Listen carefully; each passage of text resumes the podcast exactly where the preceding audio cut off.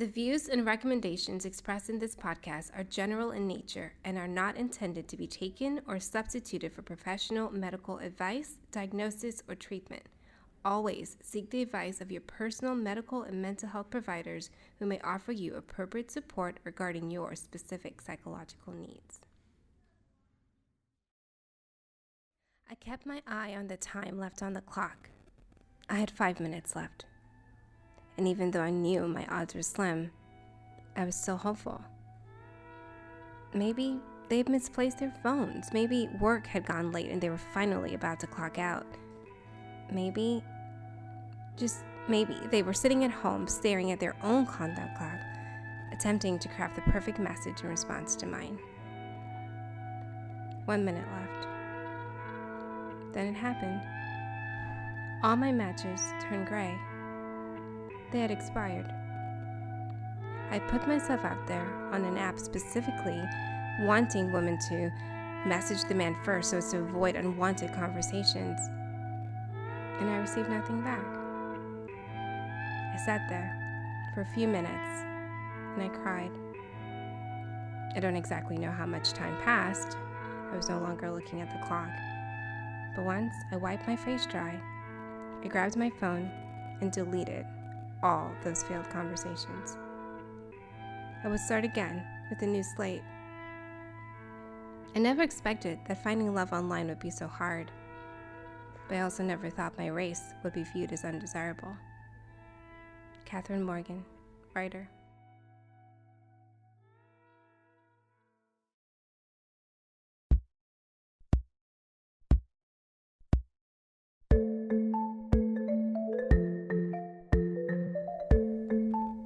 Welcome to Race Matters, a race positive production. This is the show where we look at psychology behind everyday life to answer the question why does race matter?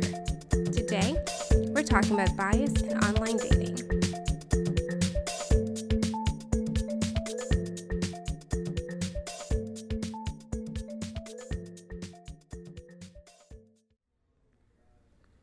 Hey, this is Dr. Nika here, and today we're talking about bias in online dating. If you haven't been paying attention lately, online dating is everywhere. And research has just shown that it is now the number one way the heterosexual couples meet. That's right, way higher than your friends and your grandma and your auntie at church putting you together. It is online dating that's doing the job. 39% of people, that's an increase from 22% in 2009 now meet their spouses or partners online. Well, if you live in a big city like me, like New York City, it's actually really good news because who has any time anymore to go out and actually meet people in real life? But the story gets a little bit darker, pun intended, when you drill down into the numbers. So, why does race matter? Well, as you may have heard in the opening, for people like Catherine Morgan, a black woman, online dating is not exactly a rewarding experience every time. In 2014, an OkCupid study found that black women and Asian men were the least sought after groups on their site. Now, in all fairness, it found that most people were more inclined to date someone of their own race, but when it came to interracial dating, black women and Asian men fared the worst. And these findings don't just ring true on OkCupid. A speed dating study at Columbia University found that women were 60% less likely to respond positively to Asian men than to men of their own race. And this was true even among Asian women. They preferred white men. And when it came to interracial dating, women were 33% less likely to choose Asian men compared to men of other races. Now, if you think this is just a heterosexual problem, you are sadly mistaken. Research has also shown that 79% of Asian men, 80% of black men, and 75% of South Asian men report experiencing racism on gay dating sites. In fact, it's quite common on sites like Grindr to see profiles that state no Asians, no blacks, no curry, I'm here for white boys only. Now, I'm going to be honest. On first brush, reading all this data and these reports, I have to say it made me upset. I'm a black woman, so clearly I have some skin in the game. Again, pun intended. But it was clear, right, that even something that is impartial, supposedly, as a dating app, racism and prejudice was being given a platform. An entire group of people were being marginalized yet again. They were being ignored, dismissed, devalued for no other reason than their racial presentation. And I say presentation because who really knows what you are? They just assume because they look at you and they think that you're something that they don't want. And that's just your skin color deciding all of that. But on second brush, I got curious. I wanted to know why. Why were people blatantly denouncing an entire subset of the population in their quest to find love and romance? I mean, the whole point is to find your one true love, right? So why would you cut off almost half the population in your efforts to do that? Well, I stumbled across a few theories in my quest to answer that very question. The first was that representation matters. Representation in the media, that is. Research found that portrayals of African Americans in the media strongly influence the way that they're perceived in reality.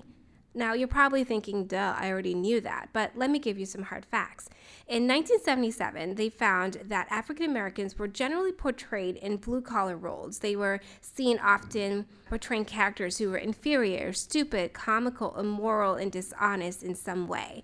And it found that these stereotypes of African Americans existed, and it really helped to further this narrative of them being disrespectful, violent, greedy, ignorant, and power driven. A follow up study in 2008 revealed that, again, African Americans were seen to support these negative preconceptions in the portrayals seen in the media. And people were considering that to be the truth, to be the reality of it. Here's what researcher Wilbur and Gunter said. They said, Viewers come to see what they see and interpret what they see, both in light of their own preconceptions and also as reinforcement of such notions.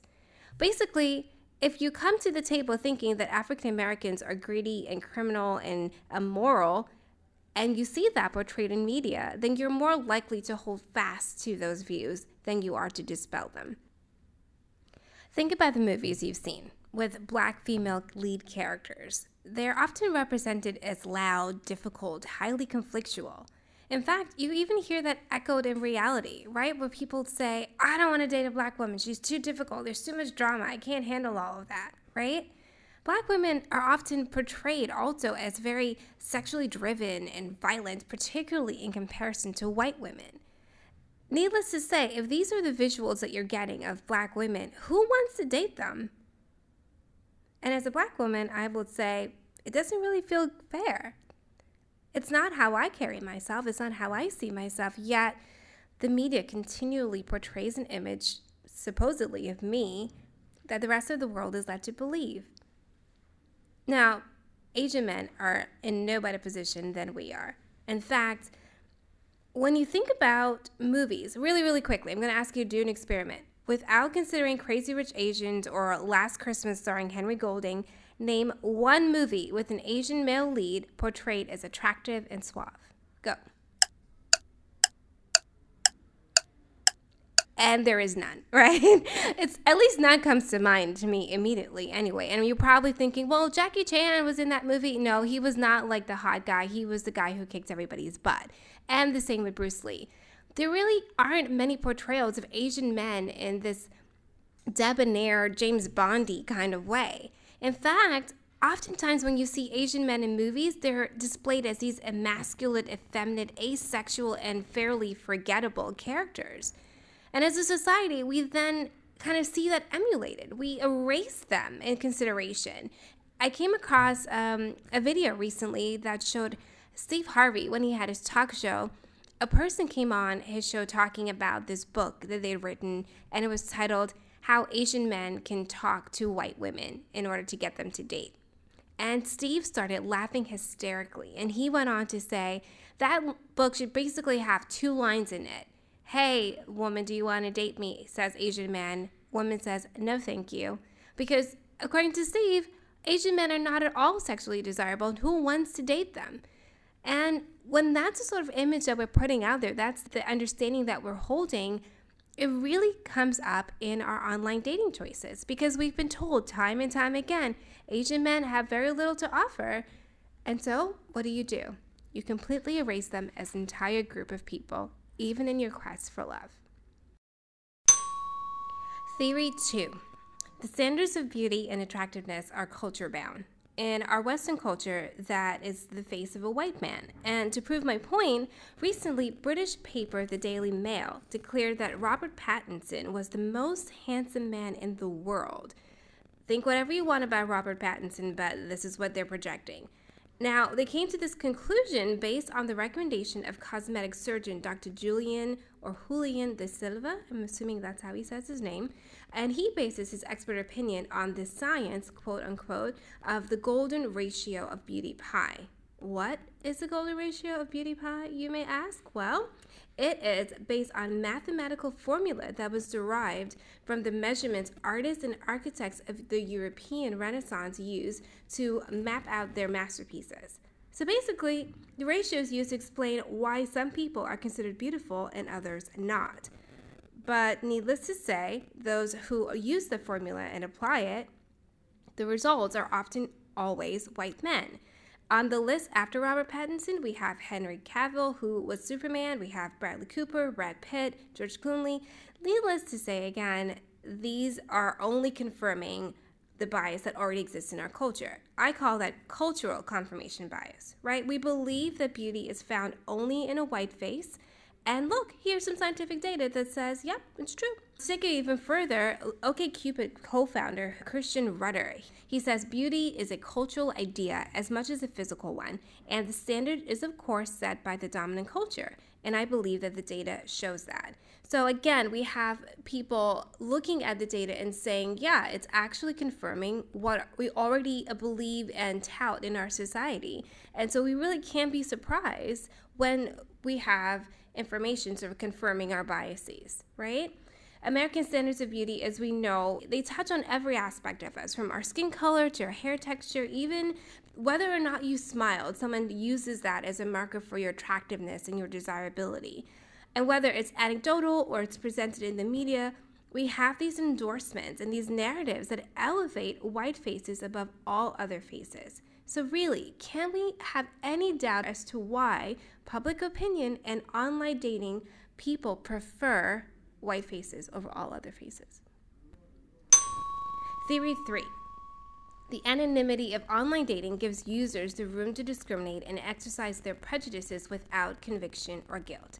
Now, if you've ever spent any time in the cesspool that is the comment section of just about any online platform, you are bound to come across some hateful rhetoric and some prejudice, which is often fueled by the shield that's given to us on the computer or on the phone. And online dating obviously is not spared from this. Uh, while some people, you know, may behave differently if they met you in person at a bar, a church, at an event somewhere, when they get behind that screen, it's likely that they'll feel emboldened and uninhibited to express their discriminatory preferences and their unkind fetishes, all that serve to dehumanize people of color. Theory 4 it's the algorithm. This is something that I've come across in some of the research where people are saying, of course, you're seeing bias in online dating. It's not just the users, it's also the algorithms that are being used to match people. They say, look, if we think about how matches are made, it's often based on, well, what was your previous swiping uh, activity? What did that look like? Who are the people you swiped right on and the people you swiped left on? We'll use that to dictate who will present to you as potential matches, right? Let's look at your stated preferences for a, a, potential partner when it comes to race. If you're saying that you're only preferring such and such a race, then that's what we'll present to you. If you yourself are of a certain race, and we'll use that to gauge who we will offer as a match to you. All of that information goes into to the algorithm and gives us exactly what we put in. It actually reminds me of something that my stats professor used to say in grad school. She would say garbage in, garbage out, which basically means uh, you give the computer some sort of data that's skewed, then it's very likely that whatever comes out, the analysis, the subsequent report, the usage of it, it's all going to be skewed because the data that you put in was biased to begin with. So, to take it a little bit deeper, a 2019 study out of Cornell University actually examined racial bias on about 25 popular dating sites. And here's what they found they found that 19 out of the 25 sites requested users give them information about their race. 11 out of the 25 inquired about the racial preferences that users had for potential partners, and 17 out of the 25 allowed their users to search and filter by ethnicity. Basically, you can say, I don't have any interest in one particular ethnic or racial group, and just by that click on your preference sheet, the algorithm will make sure you are not matched with anybody who fits outside of your preferences. And when we do that, we really allow space for discrimination to happen. And it stops us from potentially connecting with someone we might not have initially considered, but could have possibly been a really good match. And so that's sort of what this Cornell study is advocating. They're saying that there is some discrimination and some inherent bias that is filtered into the way that these sites may be operating, and it requires some investigation and some digging. Others argue that if, again, we're looking at attractiveness and, and racial identity as as markers for matching people, then we really have to put into question how are we defining attractiveness? How are we defining which racial groups are allowed to mingle and date across racial lines and, and who isn't? Because, again, as I've noted earlier in this podcast, we see that black women and men and Asian men are often always at the bottom of this list when those filters and when those preferences are allowed to reign.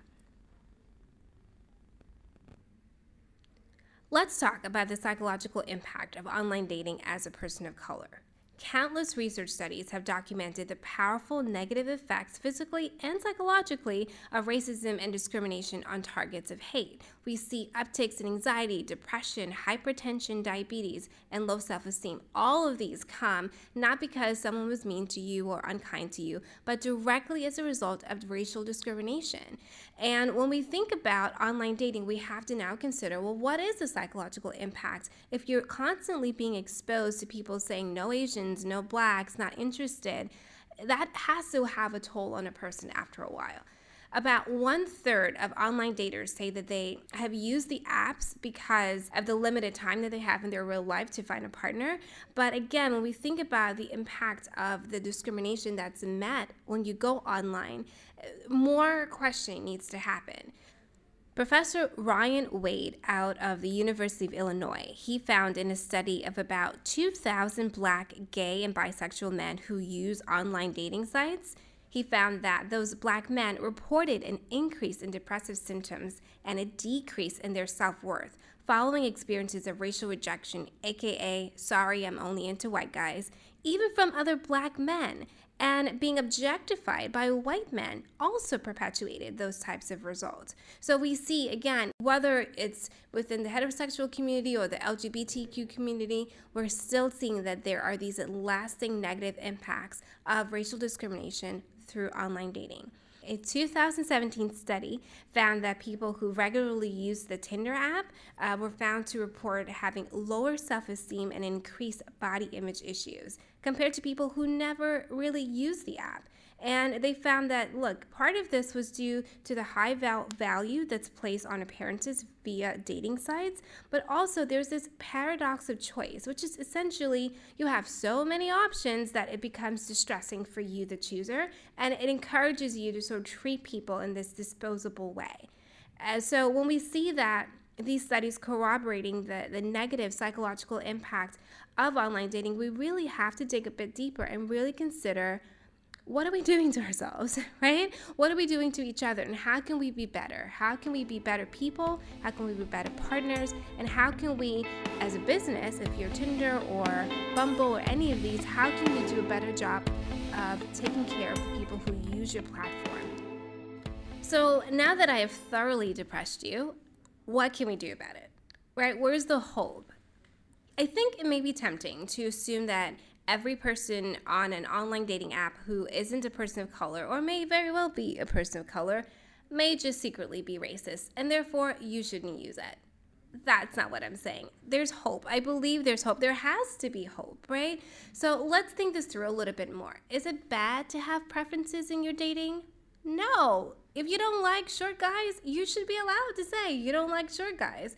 But if you say you don't like all black guys, that may be problematic because oftentimes when we are completely pushing out an entire group of people based on a stereotypic belief or some sort of stereotypic quality, we really are covering racism and bias and prejudice in this idea of virtue and piety and right of choice. And that actually undermines our ability to move forward and to grow and be better people and be a better society. So, this isn't an attack on your preferences, this isn't an attack on your right to be autonomous in your dating choices.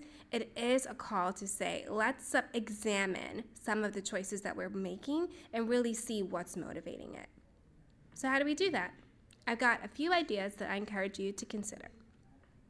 The first is identify your own biases. Now, you may be very tempted in this moment to say, Dr. Nika, I have no biases. I've done the work. I'm progressive. I voted for Barack Obama two times.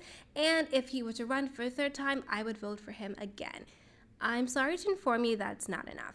Okay, we gotta do more work. So, really, stop for a second. Just pretend with me. Pretend that someone came, up to you and said, Hey, I've got this really amazing person that you should date and this person's of a racial minority group or just of a group, racial group that's different from your own. What are some thoughts and feelings that just arise initially? Really, think about it, right?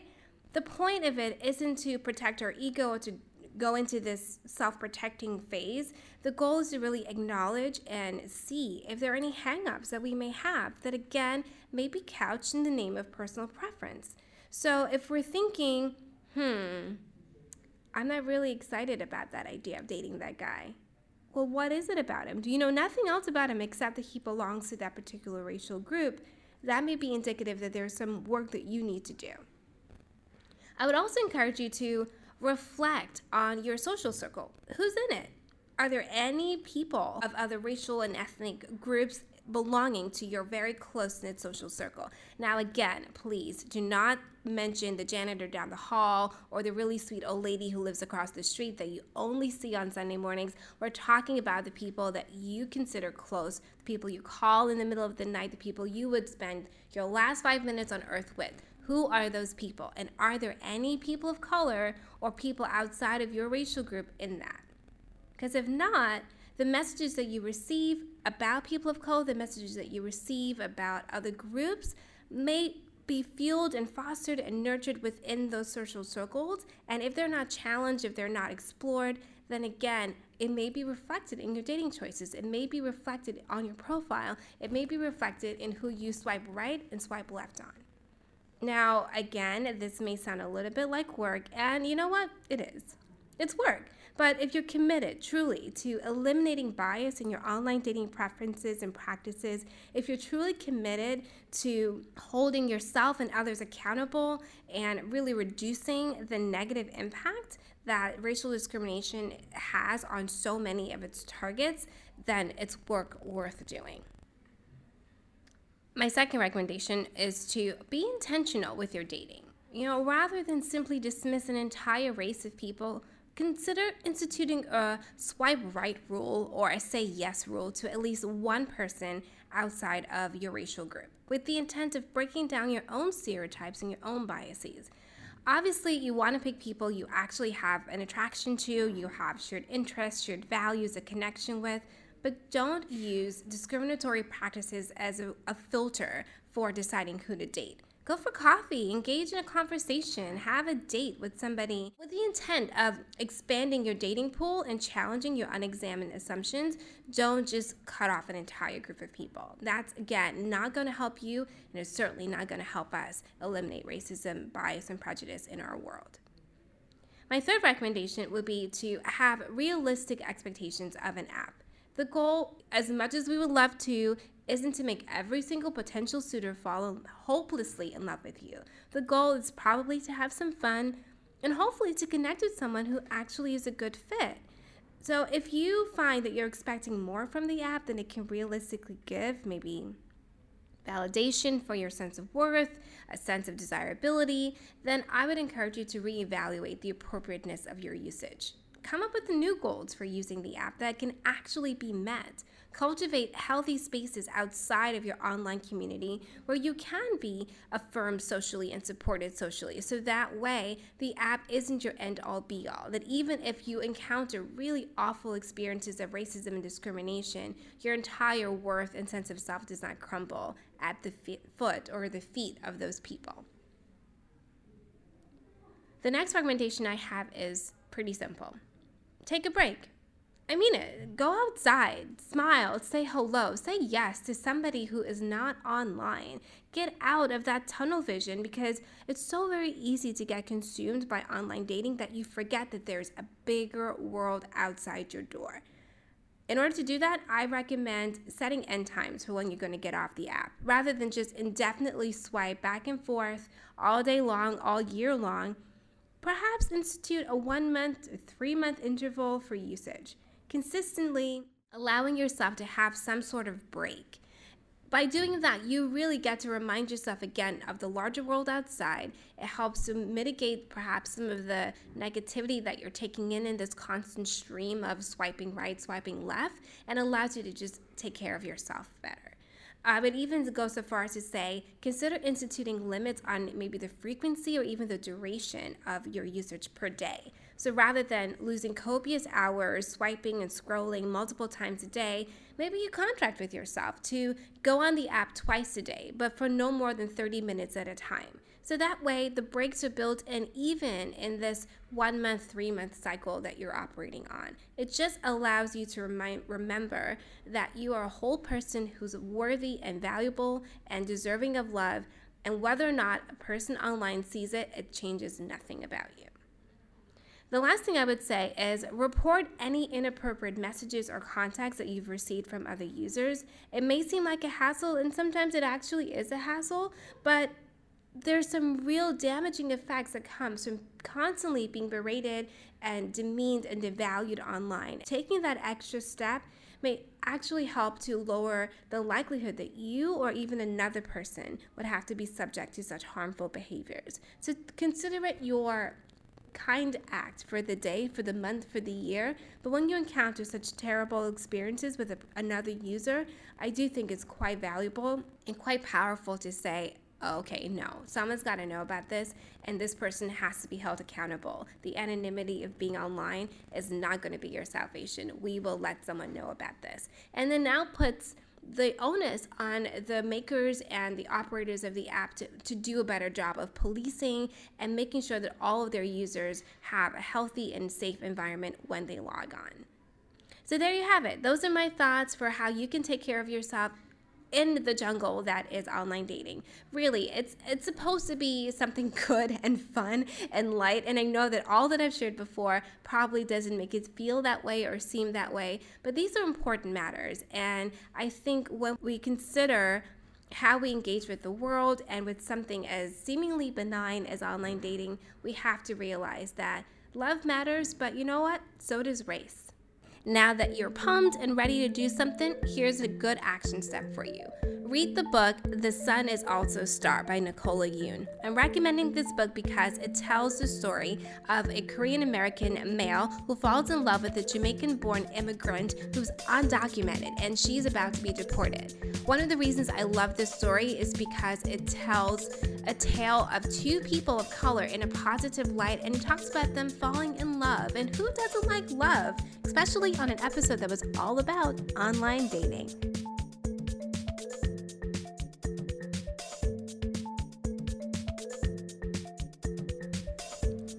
This is Dr. Nika, and I'm so glad and grateful that you took the time today to spend with me because these issues matter. The way that we give and receive love matters. The way that we feel about ourselves and others matter. The way that we understand race and its weight on our lives matters. Race matters. Thank you for listening. We'll see you in a couple weeks.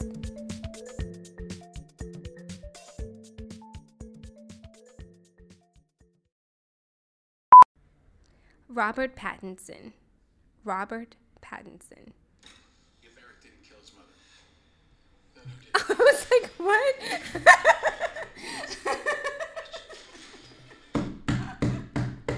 I was like,